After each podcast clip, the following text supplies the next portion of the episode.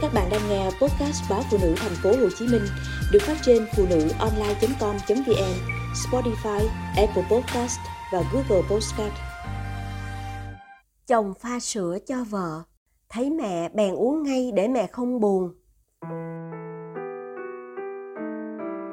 Pha ly sữa, đang mang vào phòng cho vợ thì bắt gặp mẹ từ cầu thang đi xuống. Thế là anh ực một hơi để mẹ không bắt bẻ anh, chỉ lo hầu vợ. Chị kể, mẹ chồng chị không thích chị vì bà phân biệt vùng miền.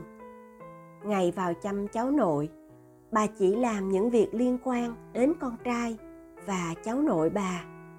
Chẳng hạn, bà chỉ xếp quần áo của hai cục vàng ấy, bao giờ cũng chừa quần áo con dâu lại con dâu đi chợ. Bà dặn mua những món mà thằng minh là chồng chị thích, không đoái hoài gì đến chị.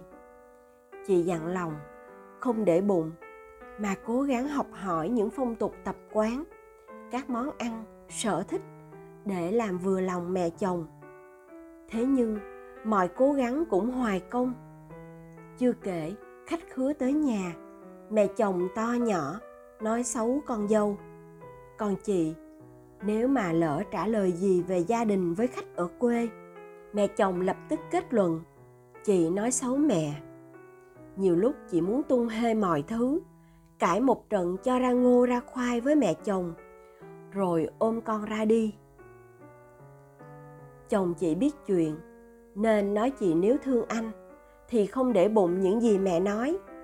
Anh là con trai duy nhất, tình thương có phần ích kỷ của mẹ đôi khi vô lý. Nhưng hãy thông cảm cho những vụn vặt của mẹ. Bởi dù sao cũng có anh hiểu chị và mẹ đã trải nhiều đắng cay mới nuôi anh ăn học thành tài. Để ngày hôm nay người được hưởng lợi là chị. Anh nói, anh không thể vì mẹ hay vì vợ mà đối xử tệ với bên này, bên kia. Nhiều lúc anh thấy mình bất lực khi nhìn vợ khóc. Cũng đôi lần, anh to tiếng với mẹ. Mẹ giận, xếp quần áo đòi về quê. Anh cũng rất buồn. Hôm vợ ốm, chẳng ăn uống được gì. Tranh thủ đi làm về sớm. Anh pha ly sữa mang vào phòng cho vợ.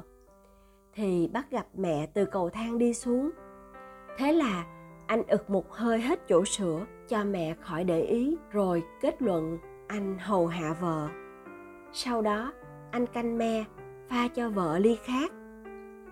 Nghe lại câu chuyện dở khóc dở cười ấy và hàng đống chuyện đại loại như thế, chị càng thấy thương chồng. Chị tiếp tục duy trì quan điểm, mẹ nói gì cũng tiếp thu, ngoan hiền làm theo ý mẹ, với hy vọng một ngày mẹ sẽ thương. Mẹ chồng nàng dâu. Chỉ cần một người không độ lượng, thì câu chuyện sẽ không bao giờ có hồi kết. Phận làm dâu chị chấp nhận chịu thiệt, cũng chẳng có gì xấu hổ. Quan trọng hơn, chị làm mọi việc vì chồng. Trong chuyện này, chồng chị mới là người chịu đựng, đáng thương hơn cả.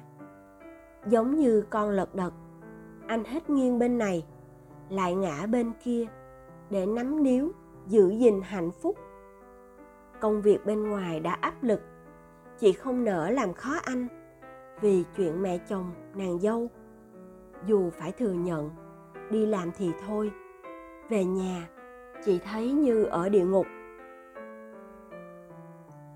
Sau ngày thôi nôi con trai, anh chị gửi con đi nhà trẻ mẹ chồng cũng về quê chăm lo nhà cửa, vườn tược. Điều hết sức ngạc nhiên là, từ ngày về quê, bà bỗng đổi tính nết, quan tâm, yêu thương con dâu.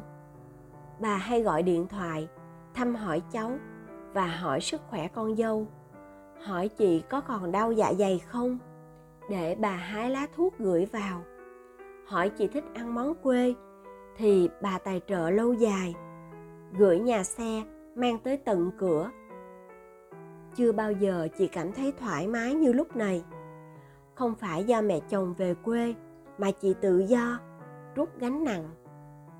Chị chỉ ý thức rằng quỹ thời gian còn lại của mẹ chồng đã bắt đầu ngắn lại. Nên chuyện gì đáng quên thì cho qua.